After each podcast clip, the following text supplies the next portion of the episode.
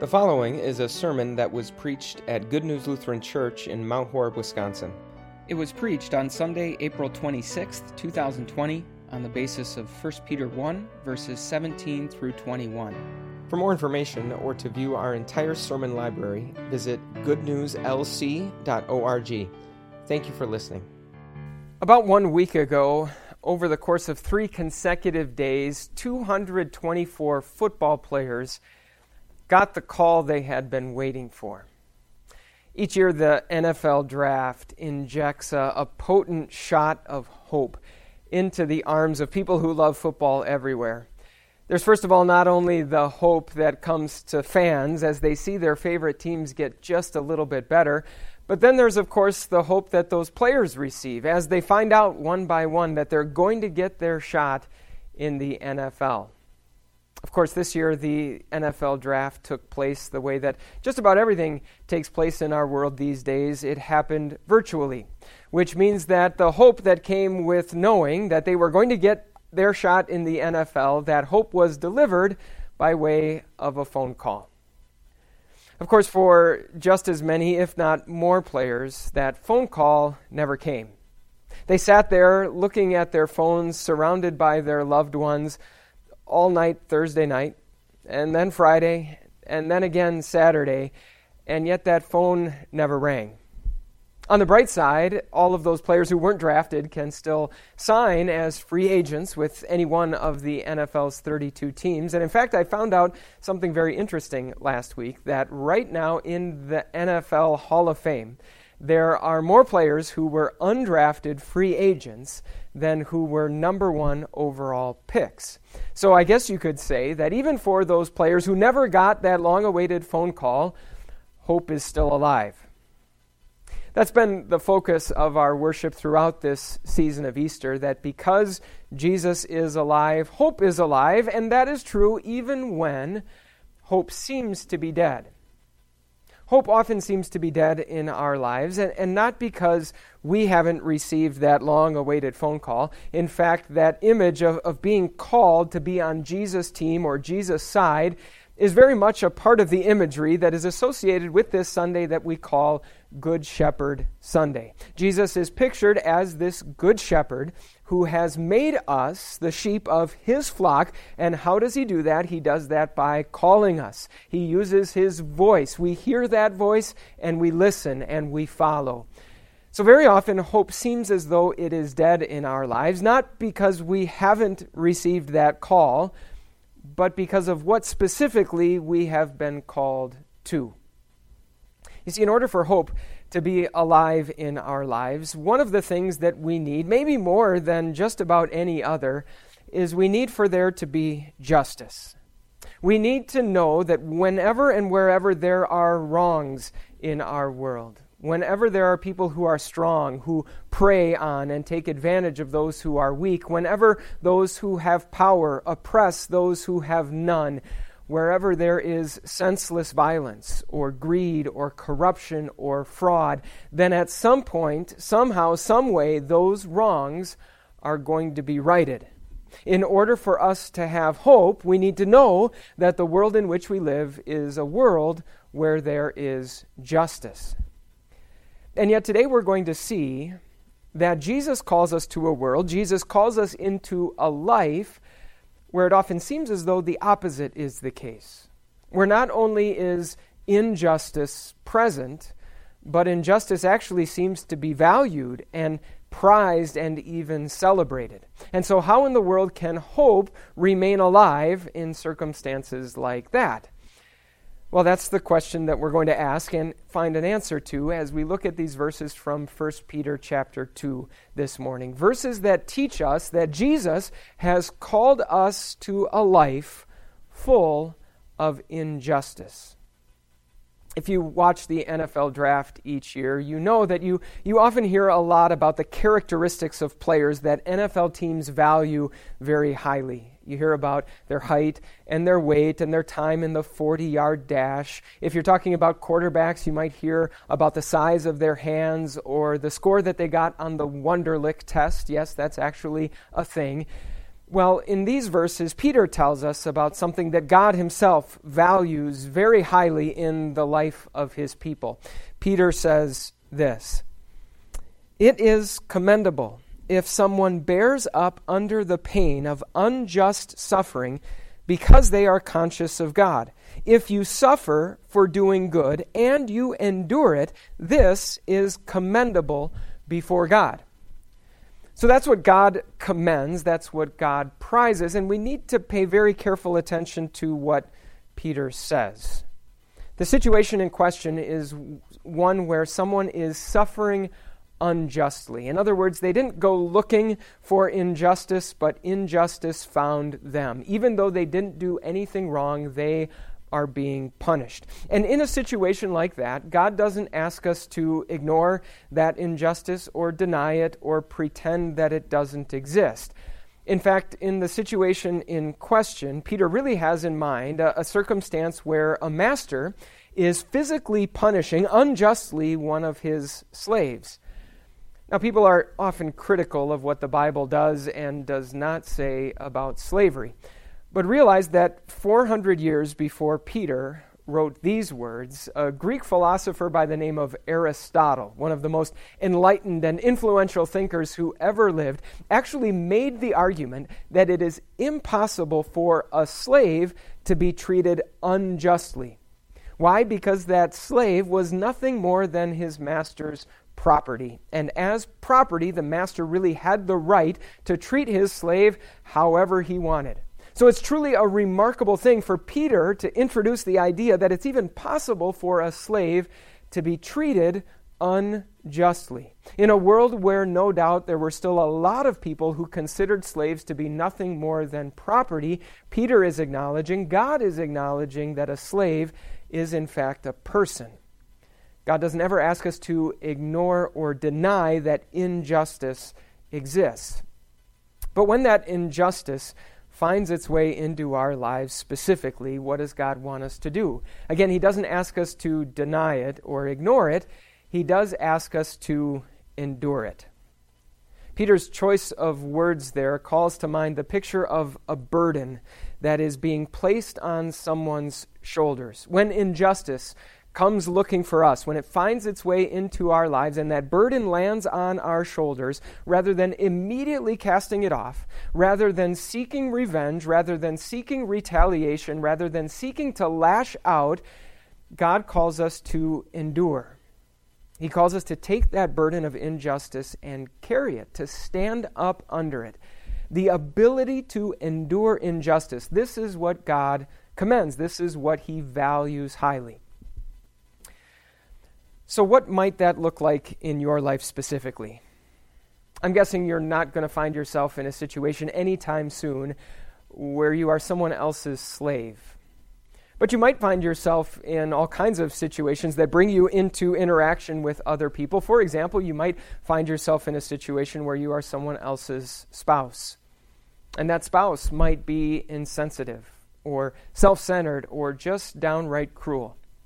You might find yourself in a situation where you are someone else's employee, and your employer might blame you for something that was actually their fault. Your employer might not pay you the wage that you actually deserve. You might find yourself in a situation where you are someone's friend, or their classmate, or their teammate, and that person might stab you in the back. That person might betray your trust. That person might tear you down so that they can lift themselves up. We don't have to live for very long for that burden of injustice to find its way onto our shoulders. So, again, what does God ask us to do in those circumstances? He doesn't ask us to deny or ignore that injustice exists. He doesn't ask us to call it anything other than what it is. He doesn't ask us to stop believing that all of those wrongs ought to, in fact, be righted. But he does ask us to acknowledge that maybe we aren't the best ones to actually carry that out. He does ask us to acknowledge that carrying out perfect justice might be just a bit above our pay grade. You see, in order for a person to carry out perfect justice, that person, first of all, needs to have perfect knowledge of the circumstances. And of course, so often we don't. So often we react or, or we retaliate against someone based on what we assumed happened, only to find out that we jumped to conclusions incorrectly. In order for a person to carry out perfect justice, they also need to be impartial. And again, so often we aren't.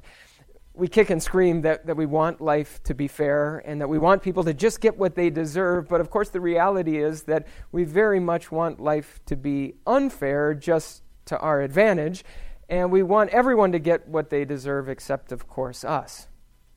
It's no wonder Peter describes us the way that he does. Peter tells us that this is the life, this life of enduring injustice, is the life to which we've been called. In other words, this isn't just some accidental or unintended part of being a Christian. This isn't like when a play goes all wrong on the football field and all the players just start improvising. No, this is actually the plan. This is the very thing to which Jesus has called us. It's right here in the playbook. And yet, so often we call an audible. So often we do our own thing. As Peter says, so often we are like sheep who go astray. We follow our own plan, we, we run our own route we get angry and we seek revenge. We retaliate against those who have wronged us and pay back people for what they have done.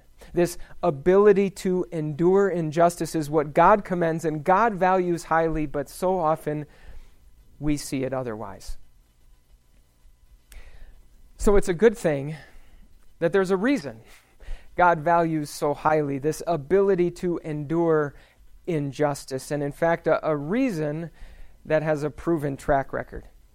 If you watched the NFL draft this year, I'm guessing that one thing you didn't see was any team taking a player based on, for example, the color of their eyes, or the shape of their nose, or whether their teeth happen to be straight or crooked. No, NFL teams draft players based on characteristics that have a proven track record of being successful and beneficial on the football field.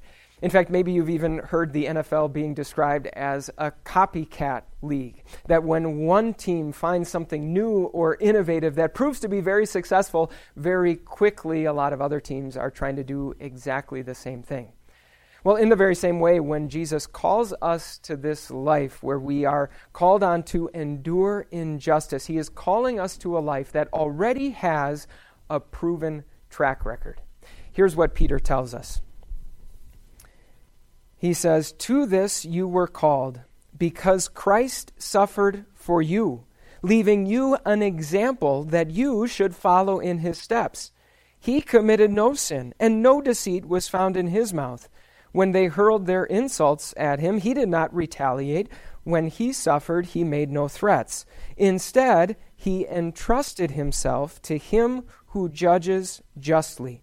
He himself bore our sins in his body on the cross. By his wounds, you have been healed. So, what God calls us to do is exactly what Jesus has already done. Well, actually, Peter points out that Jesus has taken it one step even farther. Once again, God doesn't ask us to go looking for injustice. He says that when injustice finds us, we're simply called on to endure it. But Jesus took things one step further. Jesus actually sought out and embraced this injustice. He willingly took upon himself our sins and the punishment that went with them. Now, if we didn't know any better, we would probably think that that would make Jesus an utter fool. Why in the world would someone not just be willing to endure injustice, but actually embrace it? Why would he willingly take up the punishment that we deserve? Well, Peter tells us he did that for us. He took our sins so that we could be forgiven. He was wounded so that we could be healed. That was Jesus' plan. And not only was that Jesus' plan, but Easter is proof that Jesus' plan worked. When Jesus died on the cross on Good Friday, as Peter says, he entrusted justice, he entrusted judgment to his Father in heaven. He entrusted the final verdict about him in his case to his Father in heaven. And when Jesus emerged alive from his tomb on Easter Sunday morning, that verdict was given for all the world to hear. On Easter Sunday, God gave the verdict about his Son, the verdict not guilty. And that verdict given to Jesus is also a verdict given to all of us. We are, in fact, forgiven. We are, in fact, healed. Not only was injustice part of Jesus' plan, but Easter demonstrates that that plan worked. And that's why what has happened has, in fact, happened. Yes, as Peter points out, all of us are like sheep who have gone astray. Time and again, each of us has turned to our own way. And so, what do you think would happen if Jesus, as our good shepherd, approached us in order to bring to us perfect justice, in order to give to us exactly what we deserve? What, if, what would happen if he called us by saying, I know exactly what you have done. Now get over here right this minute because here is what I'm going to do in response. Would any sheep in their right mind listen to that voice, listen to that call? Of course not. We'd be running for the hills, deathly afraid of a shepherd like that. And yet, because as our good shepherd, Jesus embraced the punishment that we deserve, he can now call to us with a voice of unconditional love and full and complete forgiveness. And how do the sheep respond?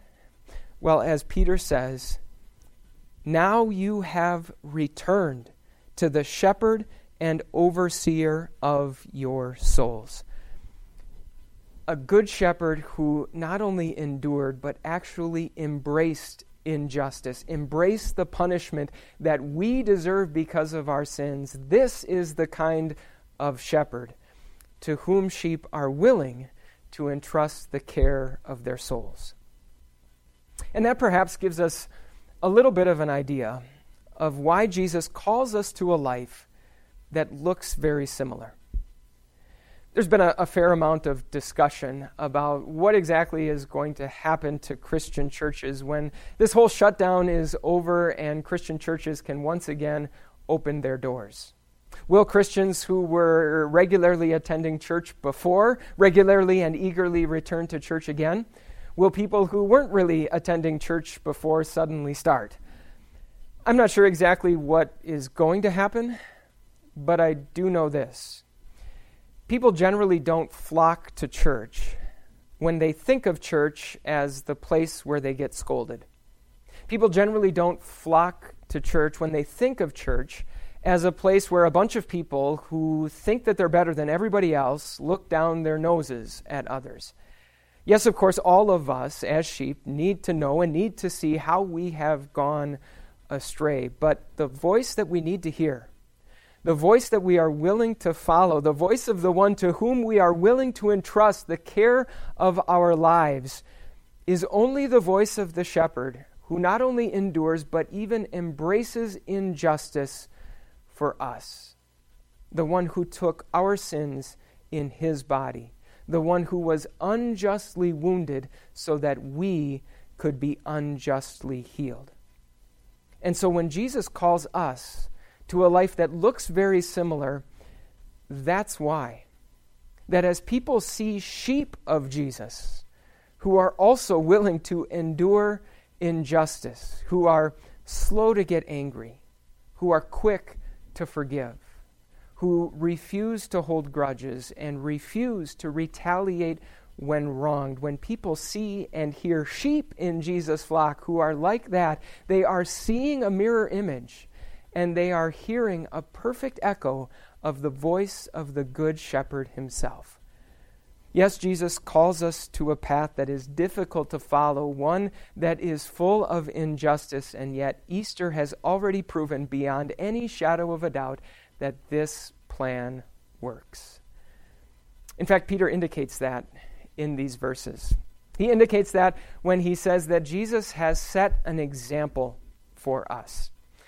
The, the picture behind that word example calls to mind a, a, situation where a young child is just learning to write the letters of the alphabet for the very first time. I don't know about you, but out of all the classes that are now taking place in my home each day, hands down, handwriting is the one that is most difficult and most painful for all parties involved.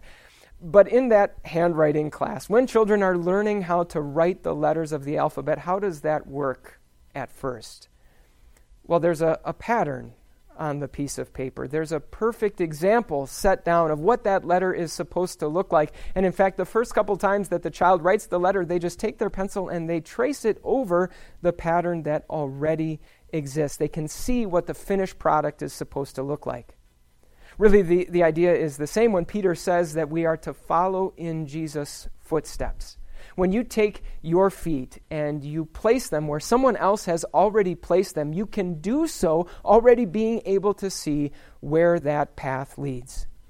And so, yes, as Jesus calls us to a life full of injustice, one where he asks us to endure injustice, he is setting down for us a very difficult pattern and a very difficult path.